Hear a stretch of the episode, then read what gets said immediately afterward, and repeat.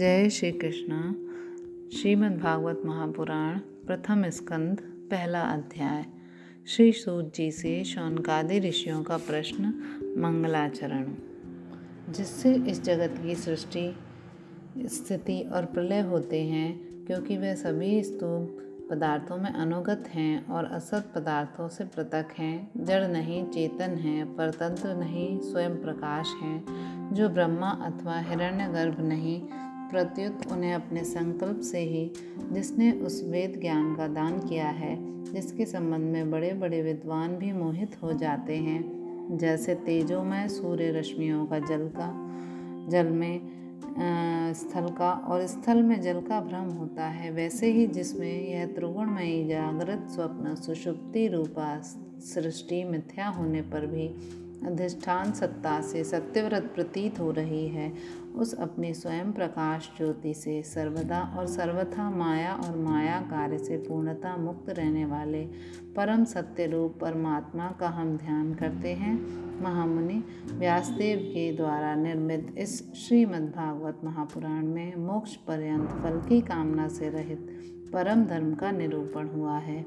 इसमें शुद्धांतकरण सत्पुरुषों के जानने योग्य उस वास्तविक वस्तु, परमात्मा का निरूपण हुआ है, जो तीनों तापों का जड़ से नाश करने वाली और परम कल्याण देने वाली है। अब और किसी साधन या शास्त्र से क्या प्रयोजन? जिस समय भी सुकृति पुरुष इसके श्रवण की इच्छा करते हैं, ईश्वर उसी समय अविलंब उनके हृदय में आकर बंदी बन जाता है। रस के मर्मज्ञ भक्तजन, यह श्रीमद्भागवत वेद रूप कल्प वृक्ष का पका हुआ फल है। श्री सुखदेव रूप तोते के मुख का संबंध हो जाने से यह परमानंदमयी सुधा से परिपूर्ण हो गया है।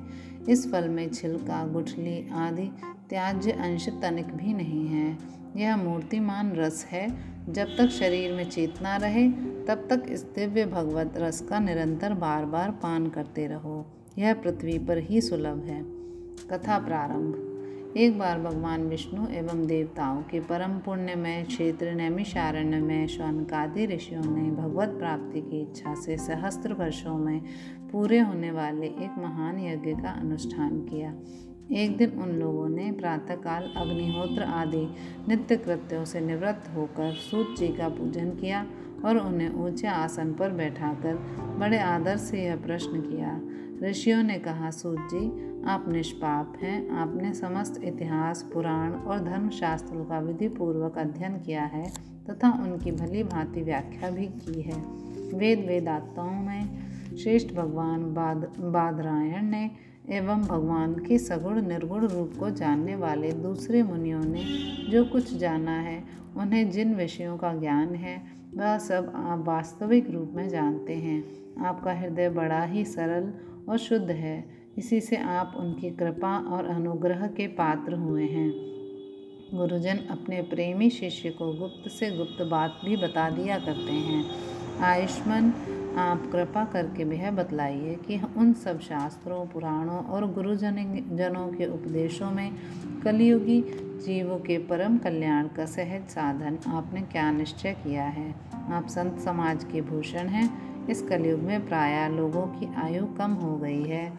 साधन करने में लोगों की रुचि और प्रवृत्ति भी नहीं है।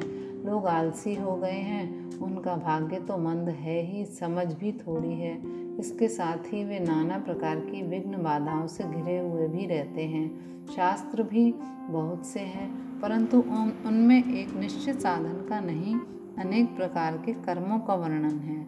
साथ ही वे इतने बड़े हैं कि उनका एक अंश सुनना भी कठिन है। आप परोपकारी हैं। अपनी बुद्धि से उसका सार निकालकर प्राणियों के परम कल्याण के लिए हम श्रद्धालुओं को सुनाइए, जिससे हमारे अंतःकरण की शुद्धि प्राप्त हो।